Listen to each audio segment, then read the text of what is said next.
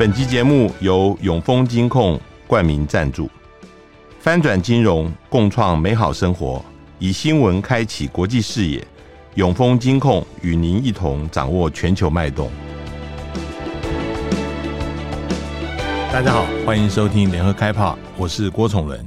呃，最近美国呃再度对中国大陆的呃高科技的晶片呃实施了限制，这个限制是继去年十月以来啊再次收紧。我们今天邀请到呃呃我们的好朋友巫林祥先生到我们节目来。呃，巫林祥先生是呃之前他是电机的专业，后来呃又在钻研呃国际政治呃，所以这很适合来谈这个题目。呃，林祥兄你好，哎，钟伦你好，听众朋友们大家好。我想先请教，就是说，呃，美国政府十七号他宣布了，他对于那个中国大陆的出口呃的呃半导体晶片还要再加加强这个限制，是这个事情让呃美国股市啊呃受到很大的影响，台湾股市也受影响。是，当然这个股市我们是另外一回事，我们未必要谈这，但是主要特别的。呃，我们看到是辉达呃大跌，然后接连的台积电也大跌啊。你你能不能谈一下为什么这一次的这个管制措施，呃，在台湾跟呃美国引起这么大的影响？好，美国的商务部这个部门叫 BIS 嘛，Bureau of Industry and Security，那就是产业及安全局。那他们是最主要发出什么呢？限制进出口令。就他们对美国的各种的技术产品啊，或者是设备啊，能不能出口是由他们来设定这个管制，所以他们叫做出口的管制这些命令。那去年十月七号那一次，跟最近这个十月十七号，这整整隔了差不多一年，当然再多十天啊。那其实目的都是一样，最大的目的、最高的战略就是压抑崛起中的这个挑战国，因为美国自己的地位是国际上的所谓的。呃，拥霸全国也可以的，或者说国际秩序的制定者，他当然不希望看到一个崛起国要取代他的地位。那这种现在流行的话叫修昔底德陷阱，在过去历史上，人类历史几千年来发生过非常多次，所以他要压抑整个中国的崛起的速度。那压抑它的速度，就要控制什么？压抑它什么？压抑它国力的成长。那这个国家的权力啊，总体的实力的成长里面，我的。当然，这是我个人的看法，就是科技立宪是最重要的一项。那为什么我说我个人的看法？因为过去一百年来，这个国际关系学者崇伦可能也很清楚啊，他们对科技并没有那么重视，常常都说哦，这经济的一部分或者产业的一部分。但是他们又非常重视军事力量。可是到了现代，我们在两千年之后，从网络这个皇朝 .com 以后啊，如果任何一个大的国家，像美国、中国或者欧洲这种中等国家啊，如果他没有科技的力量，他的军事也不能发展。它的产业也不能发展，所以美国要压抑中国的总体的国力的成长，就是要压抑它的科技的力量，这样它的科技就不能够去支援它的军事。在这个去年跟今年，这个 BIS 的两份新闻稿里面都讲得很清楚，都希望中国的国防现代化不能够被美国技术支援，就美国不能支援你，嗯，这个中国的国防现代化，还有呢，不能支援你的。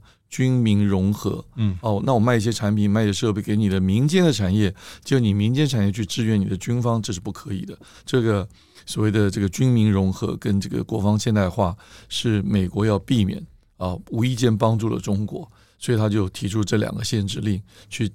不准卖一些美国的产品、美国的设备、美国的技术，也包括在海外的，当然就是台湾的台积电啦，或者联电啦，或者世界上其他所有的国家，只要你用了，我们认为啊，美国认为你用了美国的技术，你也不可以去支援中国。嗯，这两道的禁令，大概整个精神就是这样子。嗯，那这一次我们看到，其实有些晶片反而美国是放宽了哈，有些晶片是收紧了，像呃以前曾经在去年呃对于。部分像韩国的晶片，他们呃是有一年的缓冲，一年给你豁免，还是继续可以输到中国大陆？那今年甚至是呃把这个缓冲令干脆变成 永久豁免了，就是说你一直都可以嗯输到中国大陆。台积电也有部分晶片是也可以这样子的，但是唯独是对于人工智慧的晶片。呃有非常严格的限制。你能不能谈一下这个？这个我必须要澄清一下，或者说把你刚刚问的问题那个要，如果听众朋友们也有这样子的认定的话，要稍微澄清一下，就是他对于韩国的三星，对于其实还包括 SK Hynix，还有台积电，是因为区域的缘故的限制。什么意思呢？因为这三个厂，台积电。三星、SK Hynix 都在中国国内有厂，是，所以他们的设定是说，你在中国国内。我们在因为中国国内都不可以卖这个美国的产品啊、设备啊、技术进去，尤其设备嘛。可是这三个大厂在中国国内已经投资了这么多啊。嗯嗯、我们知道台积电在南京有厂，二零一六年对不对开始量产？那事实上更早之前在上海有一个厂嘛，不能是八寸的，稍微比较不是那么最先进的技术。上海的那个厂是八寸，南京那个厂十二寸。南京那个厂在一开始的时候，它的技术能力其实是可以做到十六纳米，稍微跟一下十四纳米是可以做出来。这是美国。所不能允许的嘛？那所以你就会到你刚问说，哎，为什么韩国可以得到所谓的叫做认证终端哦，认证的经过认证的终端用户 （validated end user） 嘛？为什么他可以得到这个资格？因为三星和 SK Hynix 做的产品叫 memory，叫记忆晶片。这个记忆晶片呢，是你甚至可以把它看成是 commodity，就是它是大量的商品。那它只是一个储存的装置嘛？那它并不会真正对于中国的国防啊、军力啊，啊，造成很大的帮助的效果。可是台积电不一样，因为台积电特长不是 memory，台积电特长是逻辑晶片。逻辑晶片是什么意思呢？就是会计算的、会推理的这种晶片叫做逻辑晶片。那这个逻辑晶片既然这么神勇、这么厉害，谁最需要？AI 会需要啊，嗯，嗯对吧？那 AI 就是这一次禁令里面特别提到了 AI 这个 artificial intelligence 这个字出现了好几次，希望哦、呃、这个能够。延缓，不要让呃美国的厂商或者美国以外的其他厂商，像台积电，无意间去帮助了中国 artificial intelligence 的这个整体的程度的提升。所以呢，你刚刚讲说放宽是在中国的境内，对三星和 SK Hynix 比较放宽，你可以再买设备继续维持你的产能。可是对台积电为什么只给一年的豁免？呃，我觉得就是因为我刚刚讲台积电做的是逻辑晶片，而且台积电在。南京那个厂，我刚刚讲到，二零一六年刚设定的时候，那时候台积电刚刚完成十六纳米，啊，所以他当时是把最先进的制程就放在南京厂。嗯嗯、那理论上，任何一个厂都应该继续往前推进嘛，嗯、因为因为你如果技术不继续往前推进的话，嗯、那你就没办法招募到更优秀的人。如果今天我是一个半导体界的刚刚毕业的学生，好了啊，不管硕士生、博士生，whatever，我想要进厂，我当然希望学到更先进的技术。那我如果知道我进南京厂，这个南京厂永远都停留在。十六纳米，甚至于他去年宣布的，现在正在扩建的是二十八纳米，都是这个所谓的成熟制程 legacy 啊 process。那我就觉得，那我就学不到最新技术，我就不会去了。所以南京这个厂，它就会吸引不到第一流的人才。它当然还是会维持赚钱了，可是它做的产品就要面对，你知道，越 low end 比较相对 low end 的成熟制程，竞争者就多嘛。中国大陆现在努力从。九十纳米、四十五纳米、六十五纳米也在往二十八纳米攻关。二十八纳米这个已经可以某种程度的制造出来，可是那个量产可能没有那么大的量。那努力想往十四，十四就是美国现在守住的这个十四，希望说你做不出十四纳米。所以呢，回到你刚刚那个问题啊，为什么会放宽？是针对三星、SK Hynix 和海泰机电这三家在中国境内已经有大量投资的厂。你总不能让我这个这三个厂就黄了吧？你让我可以继续发展下去，但是美国又不放心，所以我不能让你买到太先进的设备，让你做出来的产品太先进卖给中国大陆不行。三星跟 SK Hynix Memory 比较没问题，它那个全世界都都可以卖得到，都可以卖，它已经变商，就是 commodity 变像像这个大宗商品一样了。可是台积电就是被特别管束的，因为不希望它做出太先进的逻辑晶片供应给大陆市场。所以，只要台积电的南京厂，它仍然维持目前的这个制程，它不往先进制程那边去发展，其实很可能它今年获得豁免以后，以后还可能永久获得豁免。我觉得是可能的，因为呃，美国限制的是先进的技术，而不是说你在中国大陆你都不准生存，是没有到那个地步嘛？是。嗯那那现在还有一个情况就是，是呃，这一次呃特别加强管制的，就是呃所谓的呃人工智慧的晶片了。尤其是我们知道，呃，辉达现在目前呃是市场的人工晶片，呃，人工智慧晶片占有率最高的，高达九成以上啊。嗯，它是委托台积电呃来生产这个 H 一百跟呃 A 一百。是去年禁止了以后，那辉达呃转了一个弯，它特别设计了所谓 A 八百跟 H 八百晶片，希望能够规避这个限制啊。呃，那个时候呃，这个 A 八百跟 H 八百它有特殊的一个。呃，这个限制好像他们晶片跟晶片之间沟通的这个速度是受到限制的。那美国这一次，嗯、呃，希望能够加强管制，堵住这个漏洞。呃，将来还有可能，嗯、呃，辉达呃，或者是台积电有没有办法再有一个方式能够规避这个漏洞？会是什么样的情况？呃，上有政策，下有对策，道高一尺，魔高一丈。他、嗯、这个成语也许用的不恰当，但意思就是说，业者总要想办法对他的股东负责，要做生意啊，对不对？中国大陆市场也明显那么大，占美国很多的像辉达、NVIDIA 的这种 IT 设计公司业绩，有的到十五 percent、二十 percent、三十、四十都有啊。那这么大市场不能轻言放弃嘛？但你美国政府的规则，我又不能不完全不听，所以呢，就要想办法在那个规则以内。啊，符合规则我还是要做出来。嗯，所以也许这次的 H 八百不能卖，A 八百不能卖，我再做个 A 八八八、H 八八八都是有可能的。嗯，可是美国这次的禁令里面也限制说，我给你定的这个一个，它有个参数啊，就是你的运算速度啊是多少多少，那个那个单位叫 TOPS，这个太技术我们就不讲，就是在这个这条红线以上的你都不能卖。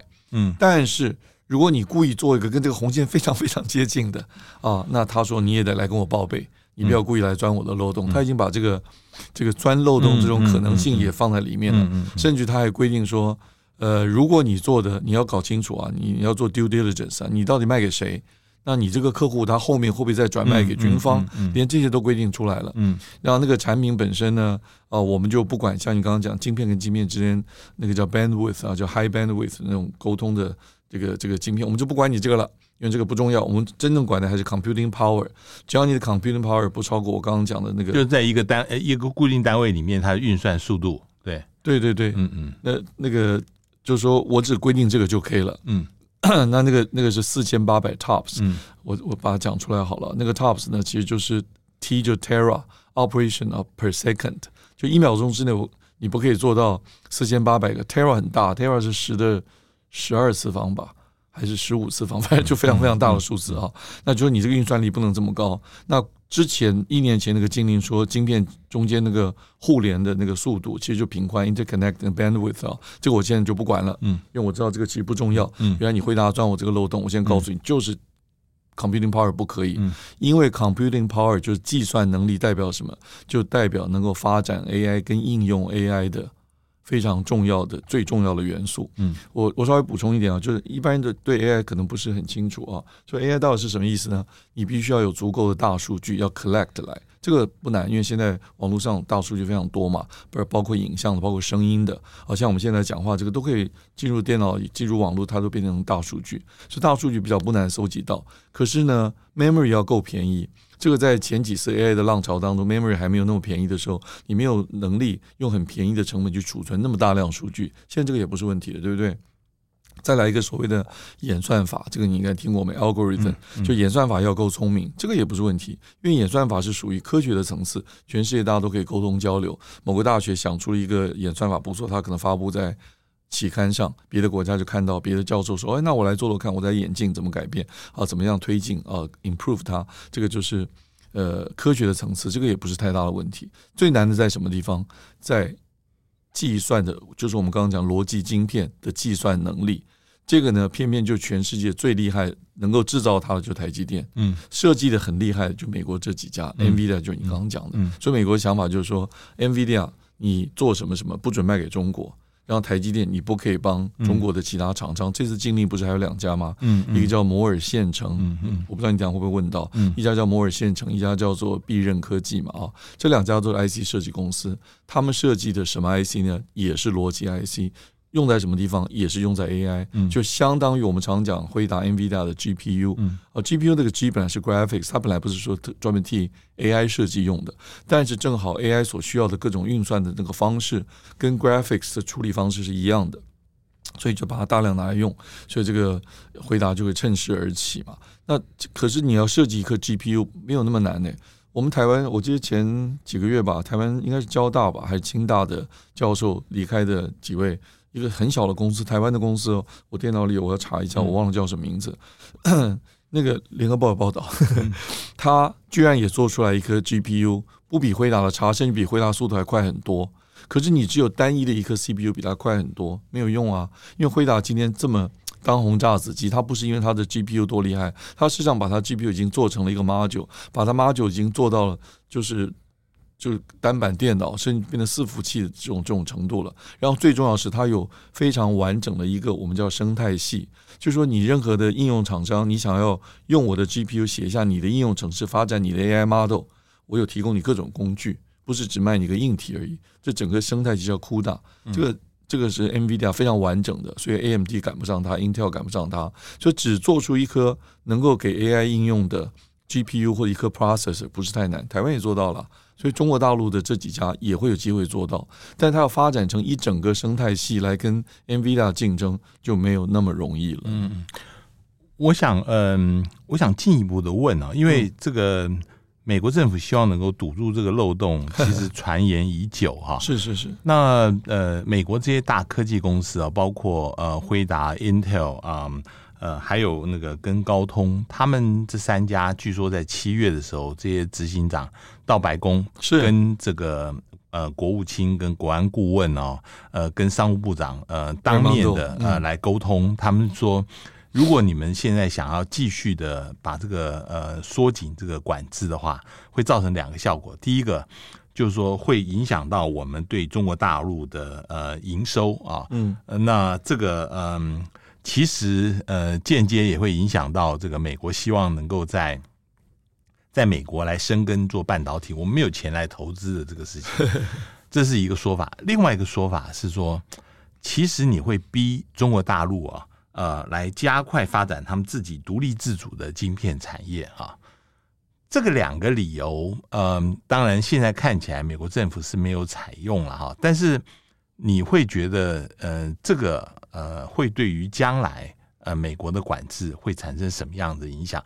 你看哦，像美国以前它基本上是并没有产业政策的。它基本上是按每个公司自己去发展啊，现在开始竟然要开始有产业政策，甚至要管制这些业者的呃整个的情况。这呃，美国业者去游说，其实也没有办法发挥作用。你怎么看将来的会有怎么样变化？尤其这他们提在这两个理由，他们两个两个 argument 两个论点哦，第一个当然对啊，就是我生意越差，我。赚的钱越少，我就没有足够的时间来投入研发。那今年四月份吧，那个美国的半导体协会发布了一个那个 IC 的白皮书，IC 设计白皮书里面看得到，过去三四十年美国所投入在 R&D 的这个费用，真的比世界各国都高非常非常多，很多公司都高达百分之四十。那台湾当然台积电的特例，可是台湾平均来讲大概只有百分之九点几而已，嗯，呃，算很低。相对来讲低了。那最近比较有常上新闻的以色列也很高，韩国其实也不低，那德国也是非常高。你不要看欧洲的半导体好像不是非常厉害，可是欧洲在半导体的很多技术其实也很领先，他们投入投入 R&D 的费用仅次于美国，都是三十几 percent 了。所以说，如果没有赚到足够的钱，当然就没有钱投入 R&D，那美国的这个 R&D 的推进速度当然就会减缓。所以第一个 argument，第一个论点是对的，嗯，同意吗？这样听起来很合理。第二个说，如果我们一直禁止，我们都不卖我们的最优良的产品给中国，中国就会发展加速发展他们自己的产品，对不对？也是对的。嗯嗯，很简单的道理嘛。如果你想想看，如果今天你在中国大陆，我们想象，我们听众朋友，我们大家一起想象，你现在在中国大陆，你在上海，你在做一个机器，然后你的机器里面需要一些 IC 是美国 NVIDIA 做的，或美国 AMD 做的，美国 Intel 做的，那可以自由买到，那我当然就买了，因为它最好啊，它确实很好，美国产品真的很好啊。嗯，可是现在美国说我不卖你了。那你怎么办？你机器还是要做啊，所以你只要到处去找有没有退而求其次比较差的嘛，取法乎上，得得乎中。实在没有的话，我就找一个比较差的。哎，中国大陆有一些厂家就说：“哎，我有啊，啊，你这个太烂了，可是你买不到啊，好吧？那你很烂的，我也只好买来用一用嘛。用用不行，不行，所以就不行，你再改，好，我再修。那再修又花时间又花钱，可是没办法买不到啊，所以我还得继续再买这个比较烂的。可是这个比较烂的就得到什么？得到改进的机会。嗯，这个就是所谓的 learning curve，就学习曲线嘛。嗯，他怎么能够学习曲线慢慢跑上来？就是要有足够的时间去试错。我做的不好，我再改；做的不好，我再改。要有足够的钱，这个钱不是问题啊。那中共不差钱，中共也许差钱，我不知道了。但中共政府大力支援这个半导体产业，钱是给的非常多。从第一期、第二期大基金到最近很多传言，那个金额我听过各种不同的数字啊，都是用兆做单位的。有过这种这样，我听过这样子的数字啊。所以呢，他就给了他足够的时间跟足够的资金，这些本来是二流、三流、三线、四线的厂家去 pick up 这个 learning curve 的这个机会了。他就慢慢做，他就会做到。而且呢，我最近看了华为，我我不知道你等下会不会问到，就华为就新出了这个 Mate 六零这个手机系列啊，里面有很多的技术，那个突破比我们原来预期的要快。嗯，就本来以为说你距离。中国距离美国或者距离台湾、台积电、三星等等世界最先进技术，你可能差个十年吧。然后从十四纳米，我们怎么算？人家怎么样？过去人家花了十年，所以你现在可能你要再花多久？当然，他重走一遍原来的技术路径是不用那么久。我们估计大概也是八年吧，五到八年。这 Mate 六零出来之后，我们发觉这个。落后的时间变短了，一直有一个说法说，呃，其实大陆要从头开始培养起这些人才啊，你要追上追得上这个美国，追得上荷兰的这个技术，其实要很长很长一段时间，不是这么容易的，不容易是，呃呃，但是从你这样来讲的话，似乎呃也不是说完全不可能的事情。我们做学术研究，不是永远都不会讲不可能嘛？Never say never。我们永远都想说，它有多少挑战，还有多少机会嘛？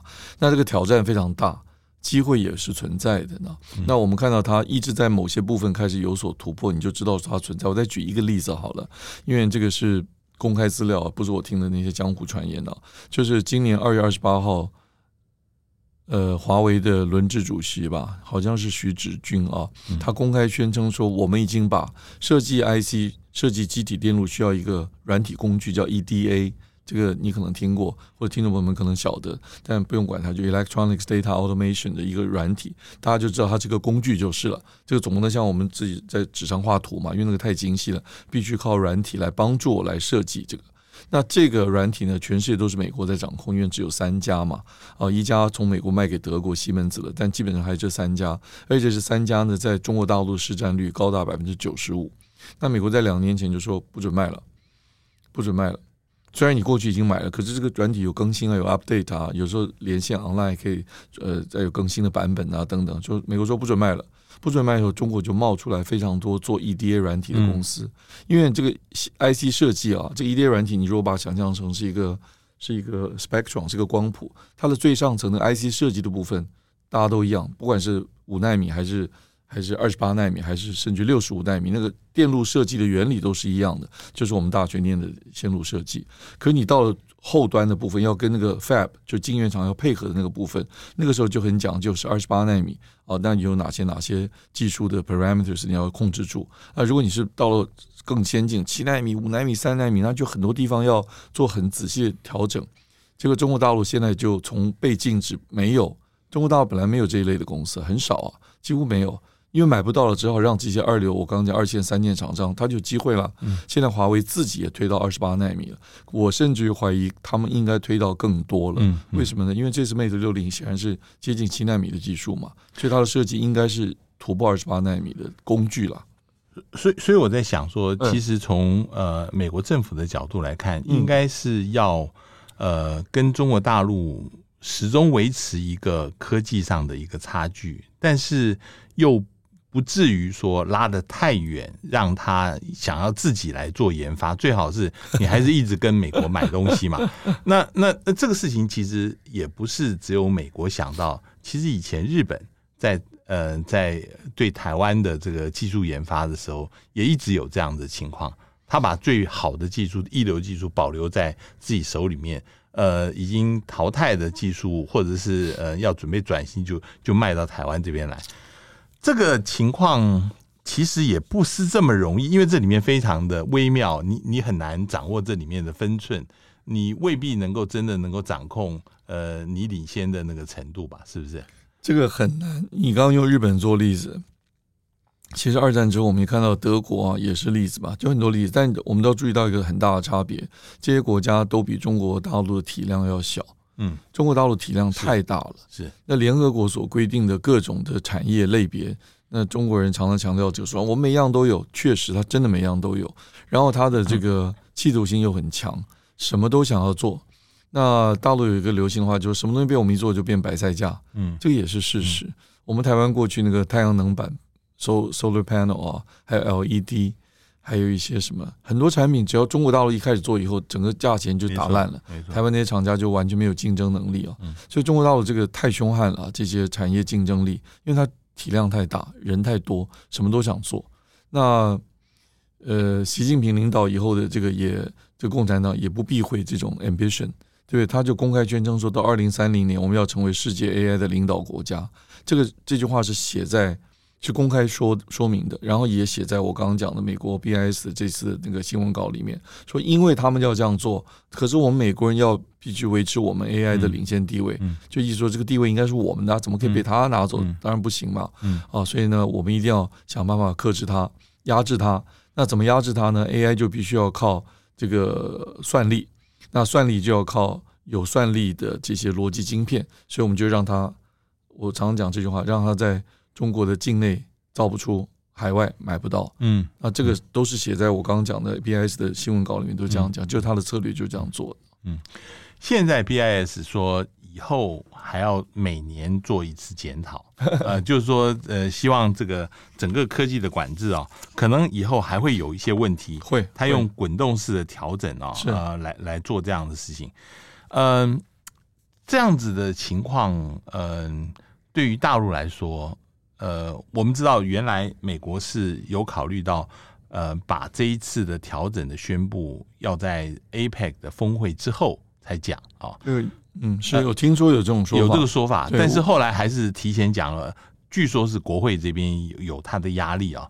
但是我们现在看到大陆其实的反应似乎还算温和，并没有说 因为这样子而取消了习近平去访问这个旧金山的情况。你现在看大陆的反应？是不是呃已经呃可以接受了这样的情形呢？呃，虽不满意也只能接受或只能面对吧。因为从二零二零年，华为是二零一九年被被这个所谓的制裁啊，讲制裁，有的人不喜欢听这个字，哦，被制裁。二零二零年的五月二十号加深制裁，五月十五号我记得很清楚，为什么？因为那天台积电同时宣布要去 Arizona 设厂，嗯，就同一天差了九个小时，两个新闻稿这样出来的。那所以呢，那个时候任正非，华为的任正非不是喊出来说，我们的现在的企业目标就是要活下去，嗯，听起来挺悲壮的，是吧？嗯嗯、那整个中国大陆就弥漫这种气氛，就是知道我们已经不对美国人抱什么期望，我们也不可能仁慈，他也不可能对我仁慈，他就是要把我到这个江湖上讲法，就是往死里打，那就是要要我的命嘛？好吧，那这种情况之下，我既然不抱期望，我也没有别的路可以走，我就只能。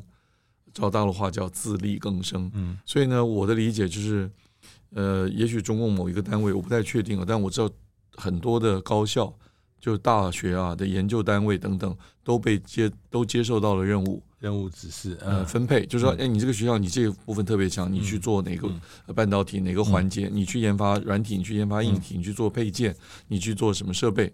我觉得好像很多学校都 involved 到这个计划里来。换句话就是，大陆流行的讲法叫“举国之力”，大家共同来想办法突破半导体的各个环节，都不要被卡脖子。那我在今年六月底吧，去上海主持过一场这个半导体的一个一个论坛。那张汝京，很多人大家都知道嘛，张汝京也是台大电机毕业的，然后后来到美国，后来又到中国大陆去。那中芯 SMIC 就是他创建的啊。那张汝京当时的讲法就是说，中国大陆所有半导体的设备，二十八纳米这个制程这个水准的，几乎都可以做出来了，只有光刻机做不出来。他当时这样讲。那后来我去 verify，虽然他讲的我我们很信任这个，他还是要去 verify 他讲对不对？所以后来我又跟很多在这个行业的朋友啊，深圳的啊，这个东莞的就打听，他们说也没有到完全都可以，但是接近了。就是二十八纳米的制程上所需要的各种设备，中国大部分都有替代方案，可是可能产品不是那么好，嗯，哦，但就像我刚刚讲了，实在没有，我只好用嘛，嗯，所以它慢慢慢慢就冒出头来，冒上来了。那有些环节可能比较快，就像我刚刚讲 EDA 的部分，我认为它已经突破二十八纳米，说不定到十四纳米，这个也合理。为什么？因为在二零一九年的时候，华为旗下的那个设计公司叫海思，曾经是全世界第十大的 IC 设计公司。那华为在那一年，二零二零年的第一季，它的手机也是全世界销量最大。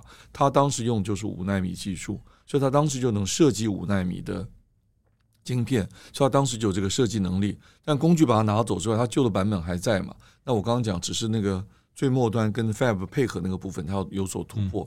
所以很可能有些环节已经突破到超过美国这次的禁令的红线以内去了呢。我我我我问一个事情啊，因为我也听人家讲，就是呃，艾斯摩尔现在在中国大陆的光刻机仍然有很多，就是在 low end 的那个一直在仍然在运作嘛，是是是。对对，然后艾斯摩尔在那边也有呃服务中心啊，是。那所有这些机器啊，这些光刻机经过一段时间都需要售后服务，呃，软体要 upgrade 啊等等之类的。那我不知道是不是在软体 upgrade 里面有动了手脚。据说只要五个月没有 maintenance service 的话，整个光刻机就会停摆啊。那呃，这是最后的杀手锏。当然，艾斯摩尔也不大可能会做到这个程度。那大陆到目前为止，虽然这个荷兰配合美国。呃，这不把高阶的光刻机呃卖给中国大陆，大陆还仍然跟荷兰维持一个比较好的关系，没有说撕破脸啊。呃，因为实在买不到啊。是是不是 还有这些呃卡脖子的事情？呃，让大陆整个它在发展半导体是非常脆弱的。对，因为还有很多，因为我们刚刚讲一个一个这么长的这个生产链或者产业链啊，或者讲。Supply chain 好了，中间任何一个环节接不上，它就被卡住了嘛。所以中国大陆现在是面临一个困境，必须在每一个环节都必须要能够自力更生，这个太难了。像光刻机，二零一九年那个 Boston Consulting 跟那个 SIA 合出的那份报告很有名，因为后来很多官员啊学者都引引用那份报告，里面提到光刻机说有十万个零件来自于全世界五千家供应商，这五千家供应商里面。百分之四十六是荷兰本地的，另外的百分之五十四里面正好二七二七，一半在欧洲，一半在美国。嗯，那这里面还有一，当然有很零碎，台湾有一点点啊，很少，几乎不算了。所以要做出光刻技实在太困难了。然后你刚刚讲那个软体光刻技，真的是你卖过去，对不起啊，我我我这要更正一下，不能老叫光科技，这是大陆的叫法。因为我在台湾有些工程师的朋友，每次都提醒我说：“哎，吴林祥，你不要老讲光刻机，那是中共的讲法。台湾正确的讲法叫做。”显影设备或者曝光机啊，lithography system，但是光刻机听起来很传神，所以大家都这样用啊。我如果不满意的，请请请请 forgive me。好，所以呢，要做出这个微影系统或者光刻机太困难了。中国大陆怎么可能一下在？就算从二零二零年他开始对美国真的完全失望，就准备要自己开始做，他也很难在几年之间做出来。EUV 太难了，因为 EUV 里面那个光源。还有那个 U V，因为它那个光线哦是非常波长非常短，所以它没有办法经过透镜，它经过空气都会被吸收，何况经过透镜，它那个能量就被吸收掉，所以它只能用反射镜，我们叫面镜。那那个面镜在整个光刻机里面，在整个这个微影系统里面，差不多一吨多哎，那个全世界只有一家公司可以做，就是蔡司。那个镜片不是磨得光光亮亮的镜片，那里面是非常。无限多的，当然不是无限多，就非常非常多的小的晶片、小的镜片凑在一起变成那么大的镜片。每个小镜片还是可以调校的，这样才能够在那个真的在显影的那个过程当中做出各种调整嘛。所以任何一个一整套这个 lithography system 在 set up 之后呢，荷兰都要派非常多的工程师，我不知道多少，十几二十人大概跑不掉，十几个人去帮你调校、帮你 set up，甚至工程师一直常驻在厂里面，一有状况马上就来做各种调整。这也是我们刚刚前面讲的，什么叫做 learning curve？就在这个调教过程当中不断去试错，最后调出来一个最佳的参数。嗯，在这个情况之下，哎，良率就可以很高。这可能跟湿度啊、跟空气啊、跟什么都有关。那你说，你说荷兰现在不卖，而且而且美国的禁令是说，不但不可以卖机器本身，将来呢去做维修的耗材啊。啊，服务啊，这个都不可以，都要经过美国许可才可以。那美国现在说啊，你那 ASML 说，我也不能生意完全不做嘛，你就能让我做嘛？所以他那个禁令放宽了，本来是九月就要到期，他现在延到十二月。嗯，然后呢，ASML 那个机器叫 Twin Scan 啊，有一九八零、两千 I、两二零五零 I 有几个等级，现在看起来好像也没有完全禁止，还在卖。那如果我就知道中国大陆就很多，大家就拼命赶快买嘛。至于有没有会不会发生你刚刚讲的情况，说我买了以后你不帮我维修再说吧，我先买到再说。嗯、所以现在大量在出货当中。嗯、我我我最后想问呃，温翔就是说呃，最近那个张忠谋呃在那个运动会里面呃，他同时又讲了，因为他几年以前讲说这个四年前呃说台积电是地缘政治兵家必争之地啊，现在。又说说现在半导体已经没有全球化了，自由贸易也没有了，现在是地缘政治跟国家安全优先。是这个这个对你来讲，你是后来念了台大证研所博士了，你当然对这个事情是嗯非常的理解。但是对很多人来讲，尤其是像比如说张忠谋，他一生做的呃都是希望尽量的在全球化的这个大原则之下哦。呃，我的晶片可以卖给任何的客户，卖给任何国家，只要我维护每个客户的这个安全跟他的这个呃他的专商业秘密商业秘密就可以了。嗯、是，现在发现这个这条路似乎自然难行啊，就是你现在不同的国家对于很多东西有它的限制。那嗯、呃，你怎么看现在这个他说的这个话，是不是表示？台积电将来也必须要适应这个变化，就像现在你纷纷的到这些国家去设厂啊，不管到美国或者日本，或者是到德国，那这都是不得已非得要呃做的一些适应跟改变。这个自由化在人类历史长河当中从来都不是永远存在的。当这个譬如说这个阿拉伯帝国跟这个中国当时什么是明大明王朝吧，还是宋朝？宋朝。呃，这这个帝国之间没有纷争，甚至从唐朝以来，什么这个我倒扯得太远了。就是说，这几个欧亚大陆上几个大的板块的帝国，如果大家都和平相处的话，那个商路是通的，就丝路嘛，那个就是一种全球化，就再远的商品就给中国经过好多手就可以卖到更远的地方去嘛，大家可以有交换，交换人才。在唐朝的时候，不是唐朝的朝廷里面有很多外国人来做官嘛，李白就是吉尔吉斯人，这个现在大家都已经公认了嘛，对不对？所以当你这历史上有很多时代是这个这些 great powers 彼此彼此没有激烈竞争，首自由化当然就可以没有问题。那现在就来到了 great powers，就有点像美苏冷战时代啊。所以这个没有竞争其实是偶然。这自全球化其实呃在历史上面出现的时候其实很短的，很短，一段一段的，啊，一段一段的，啊。所以呢，张仲谋讲当然对，就是郭台铭其实在几年前就讲了，说整个科技事业会变成 G two。就是美国一套标准，中国一套标准，我们做生意要想办法做出两套标准的产品，卖给两个不同世界。就是回到美苏的那种当时的对峙，所以我把它称为现在是冷战二点零，嗯嗯，新版本。今天非常谢谢温逸翔，呃，到我们节目来跟我们谈这个最新的美国对于这个智慧晶片的呃相对的限制。谢谢，谢谢，谢谢，也谢谢各位听众收听，我们下次见。搜寻 VIP 大 U 点 .com 到联合报数位版看更多精彩的报道。